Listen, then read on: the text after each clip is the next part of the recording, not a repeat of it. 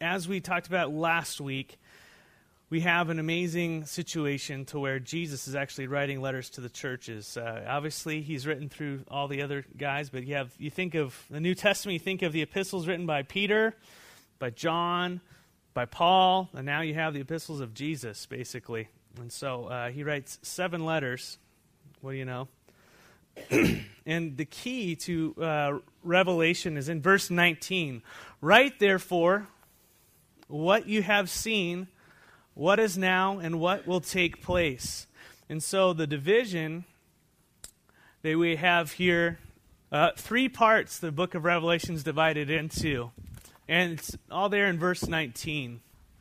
He told, told write what you have seen. And so we see that that's chapter 1. What did he see in chapter 1? A vision of Jesus. And then, what is now? Chapters 2 and 3, the age of the church.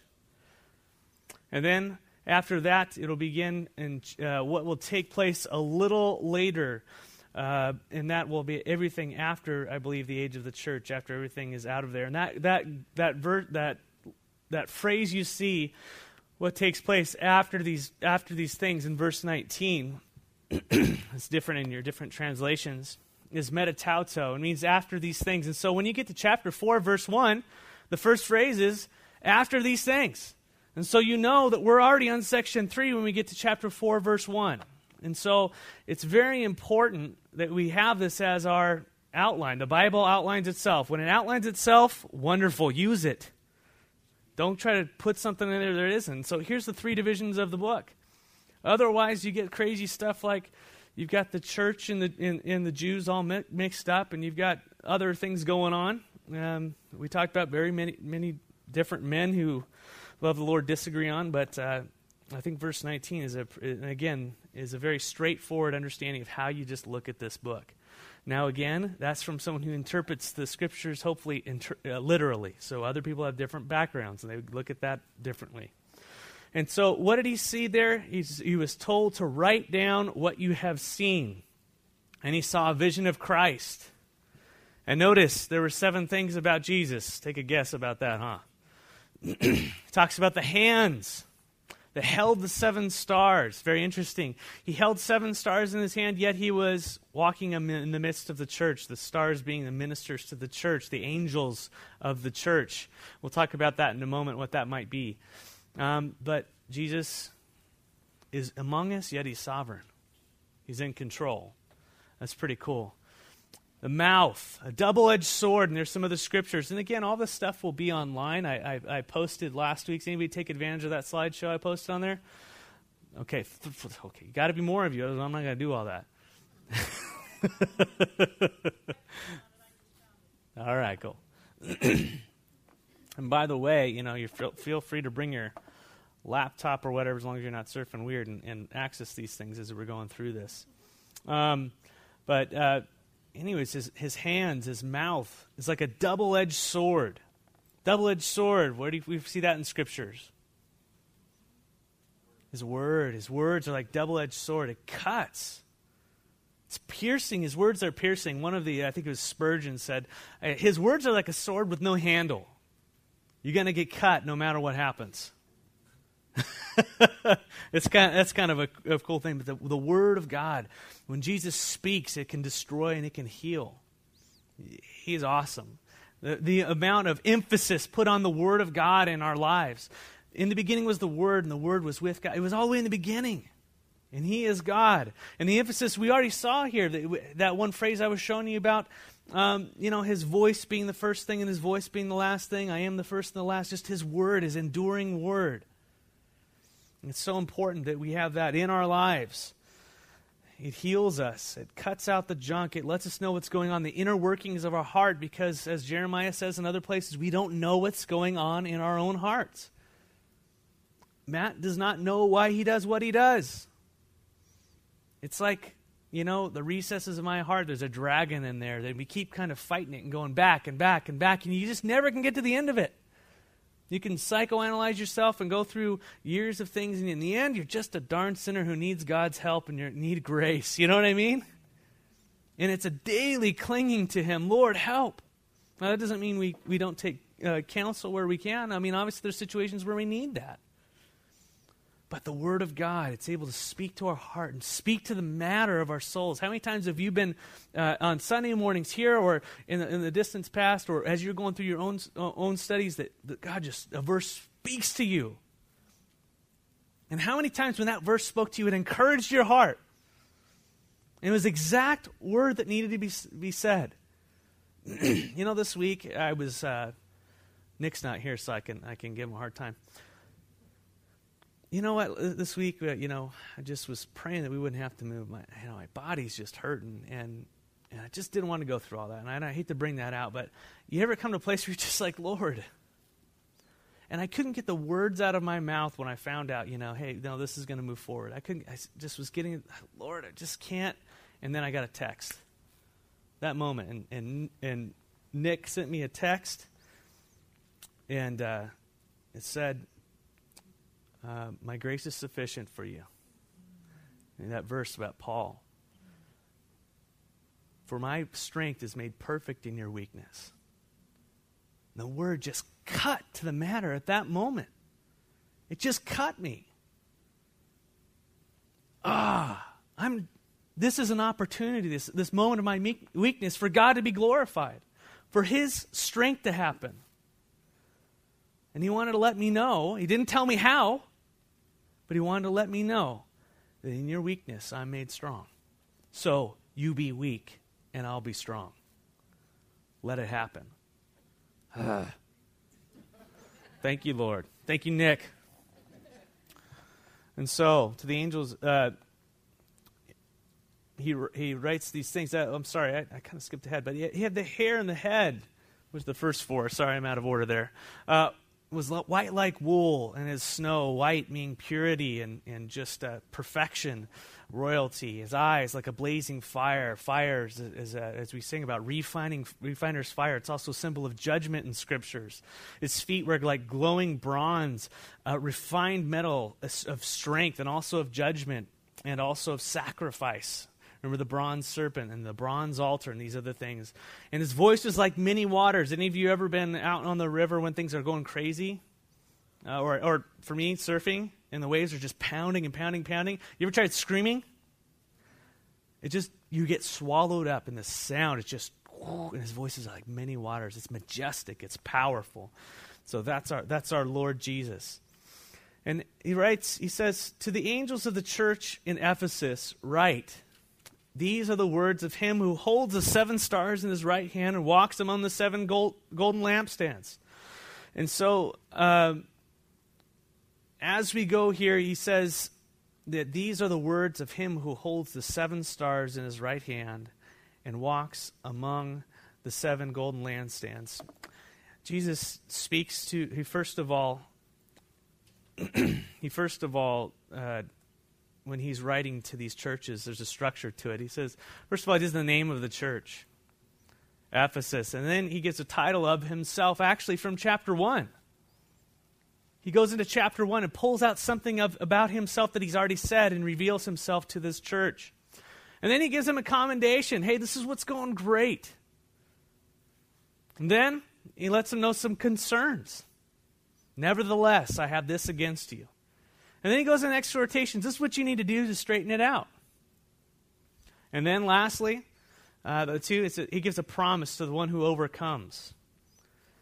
And then he gives a closing phrase. And, and the closing phrase that's a re- repetitive here. And by the way, these, these structures, it's a general structure throughout all of them. Some will be missing, but they'll be missing on purpose. And we'll kind of get to that later as we go through the other churches and they might be in a little bit or, different order. But uh, applying Jesus' letters, um, why is it jumping like this? I'm sorry, folks. But, anyways, that, that last phrase, to him who has an ear, let him hear what the scriptures, uh, the Spirit says to the church. This is something he tells to all the different churches. Every single one gets this little end on each letter to each church. Now, as we go through this, we want to find out how in the world does this apply? How, how does this apply to me? And there are four different levels of application kind of uh, what you, what you can get out of this. And the first is local. Obviously, as you're reading, this is a real church in real time, isn't it? These were real people. Real people going through real situations. And so Jesus addresses this church. And he says, Write on a scroll that you have seen, send it to the seven churches. And he lays them all out. These are physical churches, which are in Ephesus, Smyrna, Perga. So, real places. There's a local application. These were real people. The second, there's a possibility that he was saying to all the churches. This, the application is not only to the churches that were there in the, in the original time period, but to the churches in general. Because he says, He who has an ear, let him hear what the Spirit says to the churches. He's speaking to the churches plural. So one of the churches receiving the letter would be benefited by the other church's letter. Does that make sense?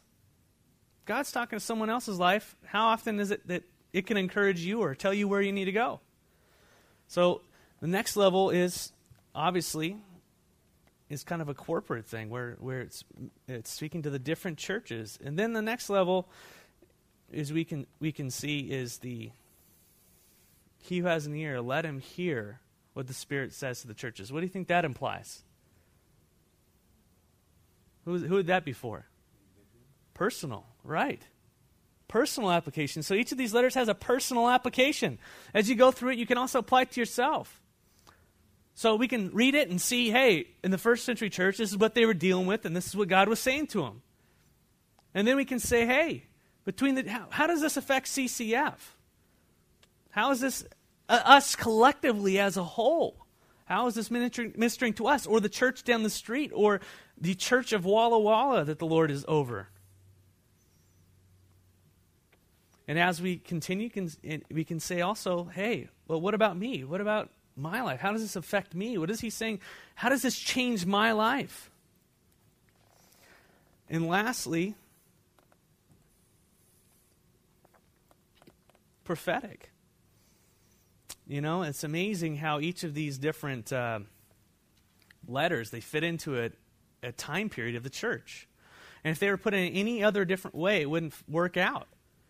And so we'll kind of go through that as well. So there's these four different applications that you can have as we're going to. And so using that original outline of the seven things he uses for the churches, the first is the name of the church. He, he writes, to the church of Ephesus, write. And so he, he addresses the church of Ephesus. And for you history buffs, um, Ephesus, all the stuff you can get online. I'm not going to go into it too deeply right now. But it means desired one or darling. That's very interesting. The very first thing that he goes after is, is the church of Ephesus, which means desired one or darling.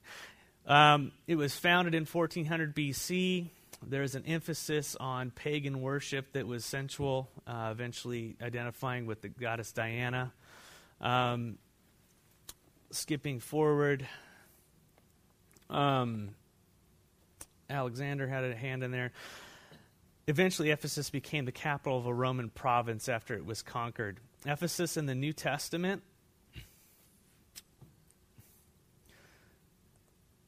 Paul was in Ephesus, and you can read about that in Acts 19 and 20. Ephesus later became the center of a missionary effort throughout Asia.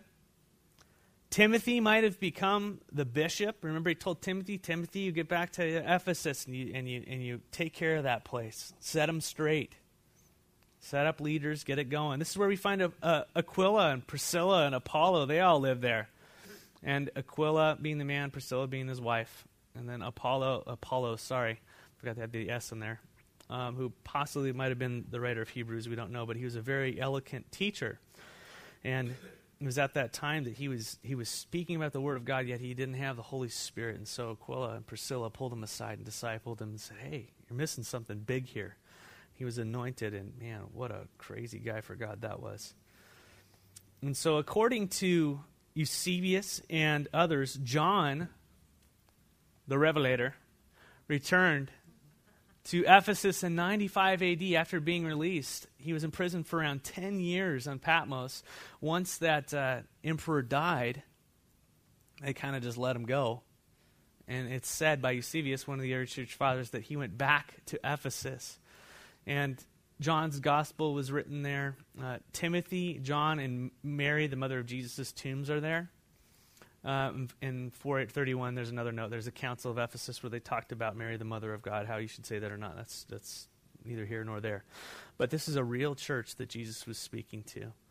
Uh, and so he gives them the title. And, and I'm going to go slow over Ephesus, but I'm not going to go into all this detail when I get to the other churches. So this is kind of an outline for you to look at as we go as we start moving forward. So to the church of Ephesus write, these are the words of him who holds the seven lampstands. I'm sorry, hold the seven stars in his right hand and walks among the seven lampstands. And so uh, Jesus identifies himself here from chapter 1 again. Jesus holds the stars in his hands and he walks amongst the lampstands. Jesus is with us, yet he holds, uh, he holds everything in his hands. That's amazing. Specifically, he is holding the angels of the church. Now, these angels, they could be a couple different things. We don't know it, just as angels. And that word angels means messenger. Most of the time, it's referred to spiritual beings, those, those crazy creatures. Everybody, when they see them, they fall down and go, ah, you know. Not the little cupid things with, no, that, that's not real. No, we got big, burly looking guys up there. Crazy stuff. Some with four faces and six wings, and it gets, it gets wild. Some appear just like us, so. Um, but it could have been, now these angels could be literal angels over the church, like literal spiritual beings, angels that were over the church. And, and we kind of get a hint of maybe that possibility in Daniel chapter 10. Remember Daniel chapter 10? Daniel's praying, and what happens? He didn't get a message. Why not?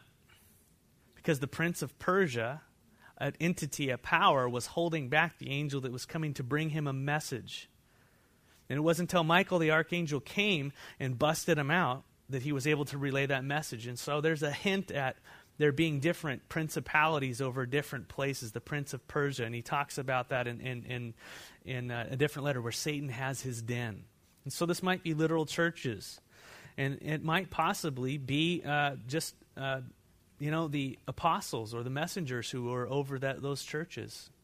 We don't know. But nevertheless, Jesus holds them in their hand, and that's what I need to know. Amen? so angel in the mess- in the Greek is is for messenger. Now he gives a commendation. That's the next one. Yet I'm sorry, why is it yet I hold this against you? Well, we're not there yet. Commendation. And so I know your deeds, your hard work, and your perseverance. Jesus knows what we're doing, good or bad our good deeds and our bad deeds. And Jesus is commending them for their deeds, what they've done, their hard work and their perseverance. That's good to know. And he goes on, and he, and he, and he, goes on a little bit more, and he gives them some, some more detail here. I know that you cannot tolerate wicked men, that you have tested those who claim to be apostles but are not, and have found them false. The Ephesians uh, lived in a wicked city, a very wicked city. There was a temple with Diana, with all this type of false worship and, and sensual type stuff associated with it. And there, it was the center of magic of the time. It was a Roman capital. There was a lot of bad stuff going on. There's a lot of emphasis on evil. They are commended for remaining holy, for not engaging in all this stuff, for staying separated to the Lord. God likes that stuff when, you, when you're His. Not allowing false prophets to be among them. They kept their doctrine. It's amazing. This, this letter was given to them 35 years after Paul said his farewell in Acts 20. And you know what he said in his, in his farewell in, in Acts chapter 20? He says, Now I know that none among you have, have gone about preaching the I'm sorry. I know that none of you among whom I have gone out about preaching the kingdom will ever see me again. Remember that sad story there in Acts chapter 20?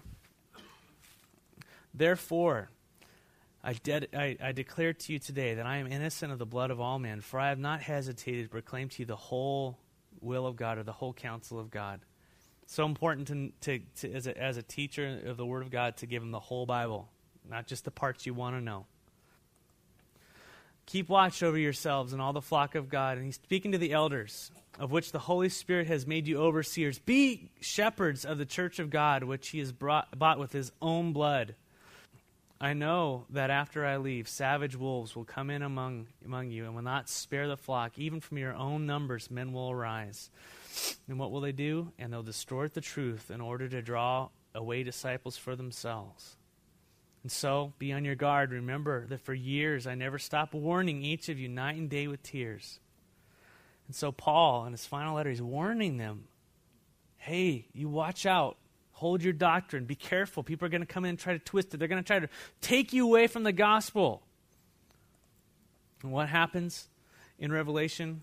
I know your deeds, your hard work. I know that you cannot tolerate wicked men. What happened 35 years later? Did they hold true to it? that you tested those who claim to be apostles but not, and they have found them false. Jesus is saying, Good job. And how many things are we going through that the Lord is saying, Good job? Way to hold on to that. Way to stay true in this. I know it's hard, but you've persevered. Keep doing what's right. Keep doing keep yourself from wickedness. Come towards me. You've persevered and you've endured hardships and you've not grown weary. And then he gives them some concerns. Yet I hold this against you. You have forsaken your first love. You remember that a little while back I, I, I spoke on this. Um, I told you we'd get here we get to Revelation. So now he's got the concerns going. Jesus speaks the truth to them. He lets them know that they've done well in these other areas. He also lets them know what needs some attention. The Ephesians worked hard, they persevered.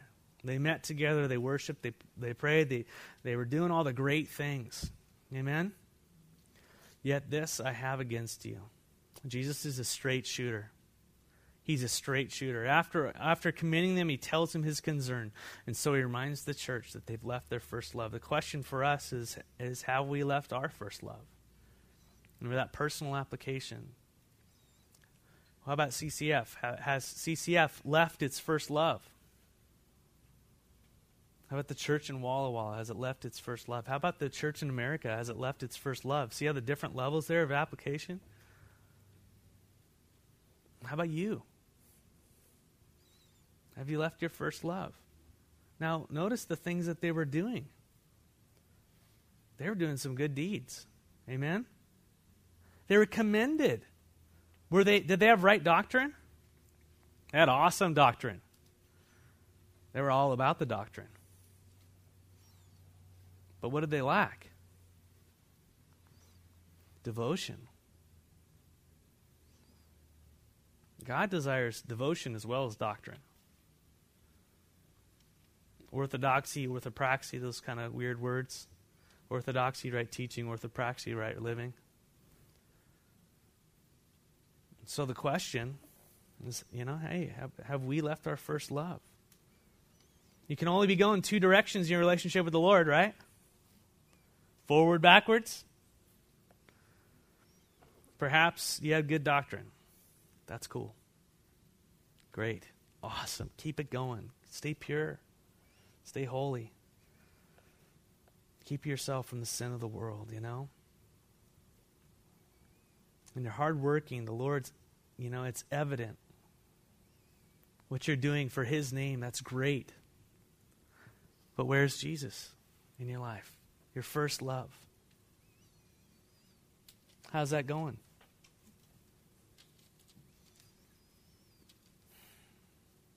Do you long to be in his presence? Or is that not a factor?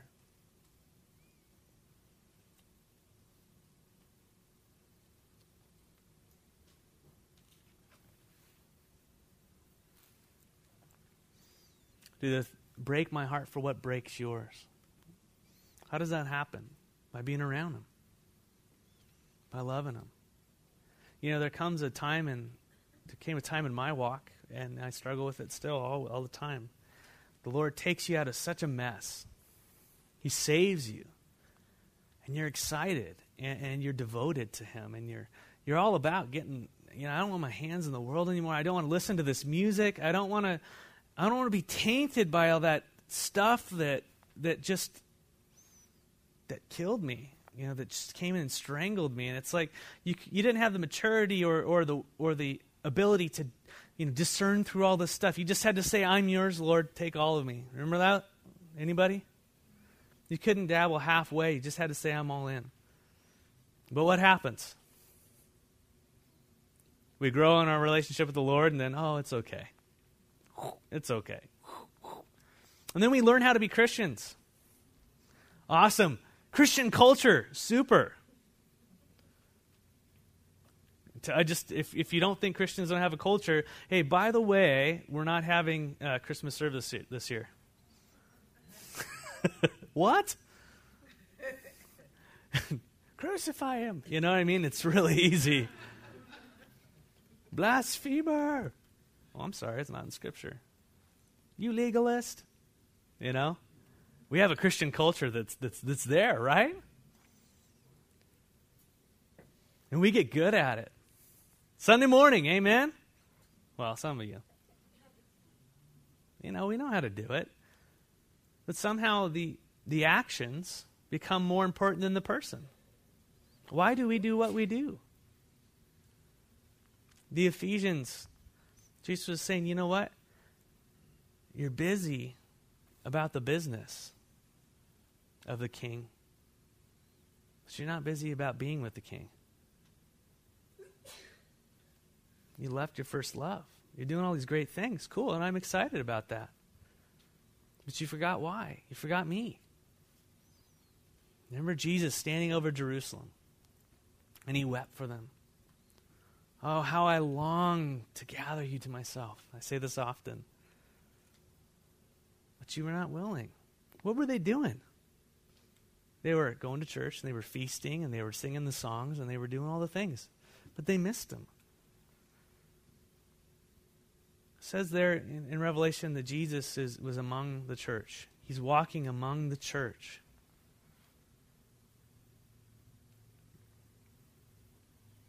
He wants to be with us. You know, everything we do in this life, if you've been born again, it's about Him. It's about His kingdom and His glory. And Jesus has a way of, of being cool. Look, notice how He did that. He encouraged them of all the things they were doing right. Isn't that great when, when your boss comes up to you and says, you know, you're doing all these things well. And this is, the, they recognize your efforts and, and the things you're doing well. But they're at the same time, we, uh, there's a disservice done to us when we don't have the, the truth in our own lives. We go on thinking that everything is hunky dory. And then we go down, and, and, and if you have a bad employer, you, you get fired and you don't even know why. What was I doing? You don't have clarity. You can't change your character. You can't change anything about you. Jesus loves us too much. We're his kids. Those he loves, he chat, he chastens. And he comes up to the church in Ephesus and says, Hey guys, I love all the things you're doing. But guess what? All the things, they don't matter to me as much as your devotion. Your devotion, I want you.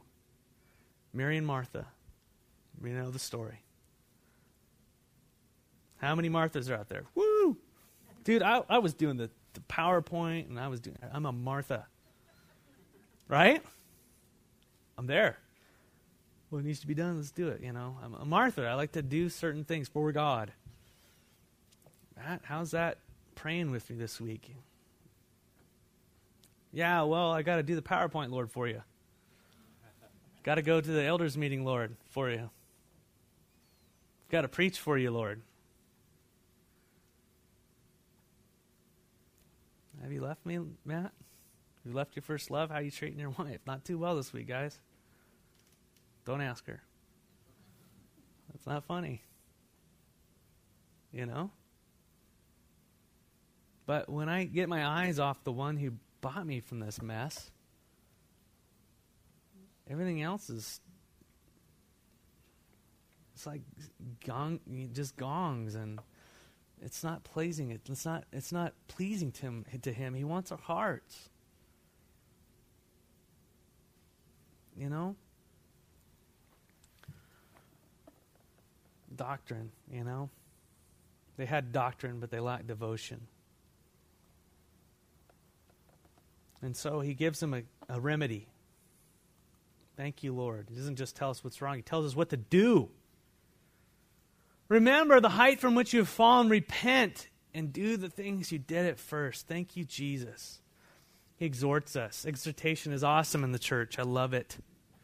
I love to give it, I don't like to receive it. Um, let me clarify that, yeah. but he gives you three R's right there. Remember, wherever you are, if you're in this situation with the Lord, remember from where you have fallen. Contemplate, think about where what the Lord brought you from and where you were and where you are now. Remember these things. Why are you doing what you do? And repent. That means to change your mind, to turn away from sin and turn to Christ. To turn to worship means to turn towards and to lick the palm of your master. You know? Turning away from this other stuff and, and, and changing your mind about the direction you're going and, and just stopping it. But I can't stop. Yes, you can. Just a matter of you obeying the Lord Jesus. We've talked about that time before. The things that you think are impossible, when you begin to obey Christ, He gives you the power to do it. My strength is made perfect in your weakness, Matt. Return. Start doing what you should. Remember the first things you did with the one you love. Start doing those things again.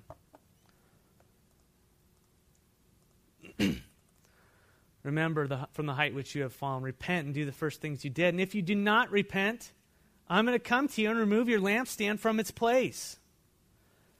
Where's the lampstand of Ephesus today? Where's Ephesus? The little, the little, it's a pile of rocks. It's great to go to and look at for an archaeological, you know, angle, but it's done. You know,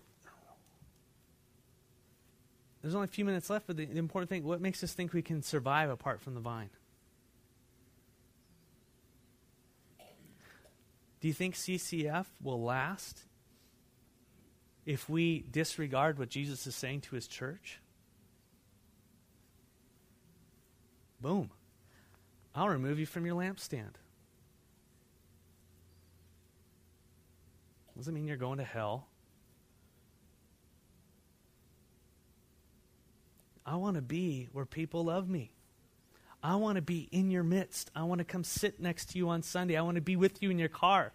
I want to be with you at the soccer game. I want your life to be about me. Bring me everywhere you are. I want to be in your midst. Jesus is in the midst of his church, not the building, the people. The building wasn't happening until 300 years after, you know, after Christ, 300, 400 years after Christ. It was home fellowships was hanging out in people's homes. It was real life happening, inviting other brothers and sisters over and hanging out. I mean, we got to change some things. I got to change some things. You know what I mean? He wants to be in your midst. If you don't repent, we come to you and remove your lampstand from its place. But you have this in your favor. This is cool. Jesus comes back, and as they're totally discouraged, because, you know, you ever had a situation where you're in front of someone and, and, you, and you perform or whatever it is, and everybody claps, but there's one boo? What do you remember? boo. And so they no doubt, as they're reading this letter, they come to the part, and yeah, yeah, yeah, cool, Lord, thanks. And then it's like, oh man, we've missed it big. The, the main thing that should be the main thing we've missed. This is the love of Christ, devoted to Him, letting Him organize my day and my life. And then Jesus goes on, hey, but goes back and gives them another thing that they're good at, just to encourage them again, to lift them up, give them some grace. He goes, but this I have in your favor. You hate the deeds, of the, practices of the Nicolaitans, which I also hate. And so in the first century sect, there, there's two de- ideas of what this might be. A first century sect claiming apostolic authority for, for, uh, for, their opinion, basically in Acts chapter 6, there might have been a guy who kind of uh, took a sect of people away and said that they were the, the real apostles and all this stuff. So there might have been this Nicolaitans. Uh, the second thing is it, it, this is a, probably an untranslated word. In other words, just, it was brought straight over. It wasn't put into our language, and so we're like, what is that? Well, uh, from Nikao meaning conquer, to overcomer, to rule, and Laos meaning laity, the people. So to, to rule over the laity. And so the idea is that the clergy were ruling over the people. A spiritual hierarchy. Um, Jesus gave us an org chart for the church. The King of Kings and the Lord of Lords gets down and he washes his disciples' feet. He says, You go do likewise. That's the org chart for the church. When leaders begin to rule over the people and begin to set up a spiritual hierarchy, like we see in, it's common to man, isn't it? We do it in, be- in business, right? And so why not just translate it right into the church? No, it's the opposite. The greatest is the least in the kingdom of God. The servant of all. Am I, am I serving you? Am I washing your feet? You know, am I doing this so that you will know the Lord Jesus? So that you will be edified in your walk with him. You know what I'm saying? Or am I doing this so that you serve me? Boy, that's a matter of the heart, isn't it? But Jesus says, I hate the deeds of the Nicolaitans. I hate it. I died to abolish that thing. So that's possibly the translation. And I personally I, I hold to that, but again, you go study yourself. Now, really quickly, does that mean that there isn't spiritual authority that God's given men in the church? Absolutely. And when they speak into your life, you better listen as shepherds over your soul who have to give an account. So don't let there be this this blah like that God hasn't placed people in your life to shepherd you and encourage you. Listen up. That Jesus gave the disciples, and the disciples, they set up elders over churches. Why? So that their souls would be shepherded and encouraged. They'd serve them and encourage them in the Lord, and they'd point out what was going wrong in their life and encourage them in the right direction. So don't mess the don't confuse the idea of uh, a spiritual hierarchy with spiritual authority. There's there is there's a, a ruling over, you know, a, a, lording it over, and then there's a, a serving it. And so th- this idea is is is one of the the uh, previous word. They were ruling over the church, but he ends this thing right now. He says, "He who has an ear, let him hear what the Spirit says to the churches." Let him hear what the Spirit's saying. What's the Spirit saying to you, to you this morning? We're getting to the application. We'll be done. But this closing phrase, "He who has an ear, let him hear what the Spirit says to the churches." Interesting, uh, interesting enough that these uh, this closing phrase is uh, is actually number six, and six is number seven for the first three churches, and the last three, uh, the last four churches, it's reversed. And so, and we'll we'll see why here next next week. But he gives them a little encouragement at the end kind of like a P.S. To him who overcomes, I will give him the right to eat from the tree of life, which is in the paradise of God. We know that from Genesis after, uh, chapter 1 and, and such, but the tree of life, uh, we want that. Remember Adam, he sinned. He couldn't eat from the tree of life unless he had to be in the eternal state. He had an angel to separate him from that. Well, that tree's in the paradise of God, and one day he overcomes, to he who overcomes, I will give him the right to eat of that tree. Let's be overcomers, amen? Not allow our love to die. Let's repent, remember, return, right? But there's the local, real quickly, the, the four levels of application here. The Ephesians, uh, Ephesus was a church that held to doctrine, but they left their first love. How's that going in your life? The Lord desires devotion as well as doctrine, and He actually prefers devotion. Application to the churches. Jesus commends doctrinal purity. He likes it. He can't stand heresy. He hates it. What happened when he when, what was he doing with the Pharisees? Telling them it was okay? He smacked them around, called them broods of vipers, and gave them a bunch of woes, and he was serious. He went lethal on them. And then lacking devotion to the king, the Ephesus, and, and the, he, in general, are we lacking devotion to our king? Have we left our first love? Are we too busy? I love this phrase. Are we being too busy on the business of the king rather than the king for the king himself? Are we too busy about the business of the king? Or just, you know what, straight out in our, in our church, just business, and being busy in your life. What about him? Is he prioritizing your day? You know? Better wake up. Matt included. So being too busy, uh, so that the to the church, and so obviously uh, the personal application. He want devotion. Thank you. This should be an S here. he wants devotion, not just doctrine. What about private worship? Private worship. Commitment, not melodies, not songs. That doesn't mean he doesn't want you to sing. some Somebody go, yay. But he wants the commitment, the heart, and then the songs flow. See? And then the first commandment, the Shema, Deuteronomy 6 5. Love the Lord God with all your heart, and with all your soul, and with all your strength.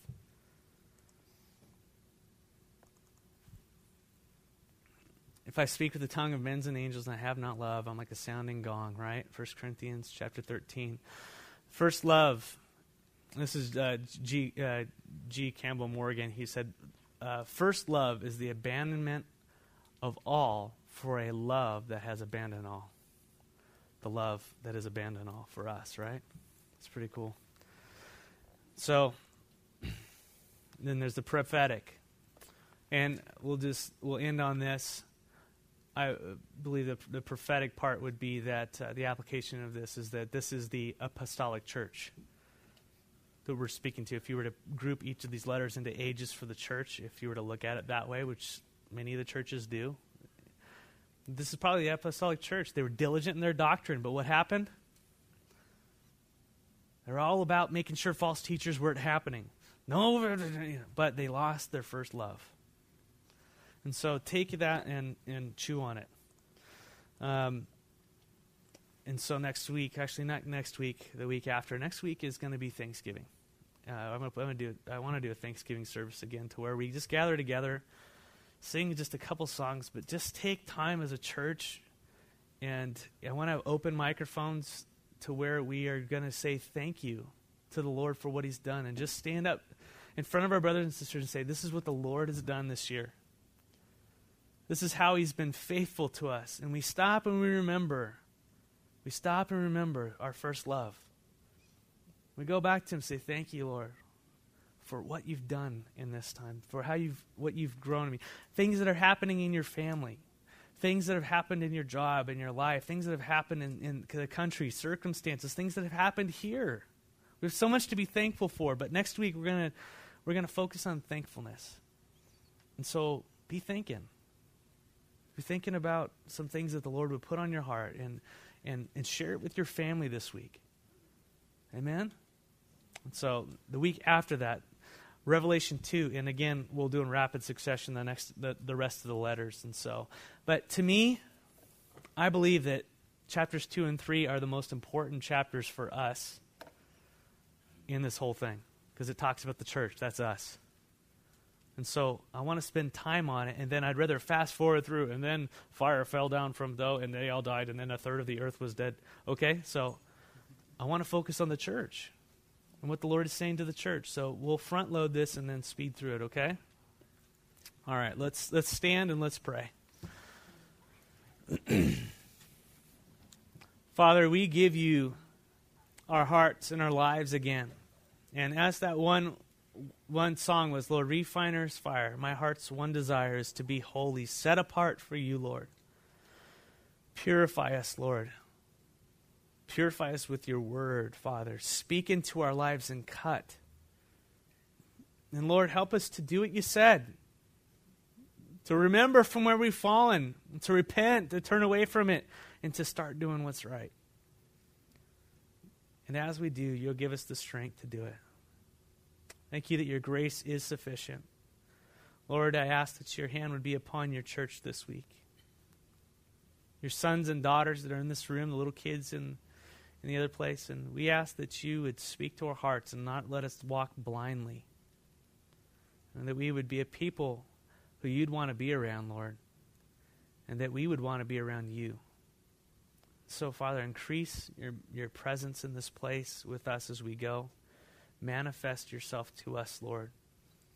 And speak to the hearts of your people that we would know you. For this is eternal life to know you, the one true God, and Jesus Christ whom you sent. We love you, Lord.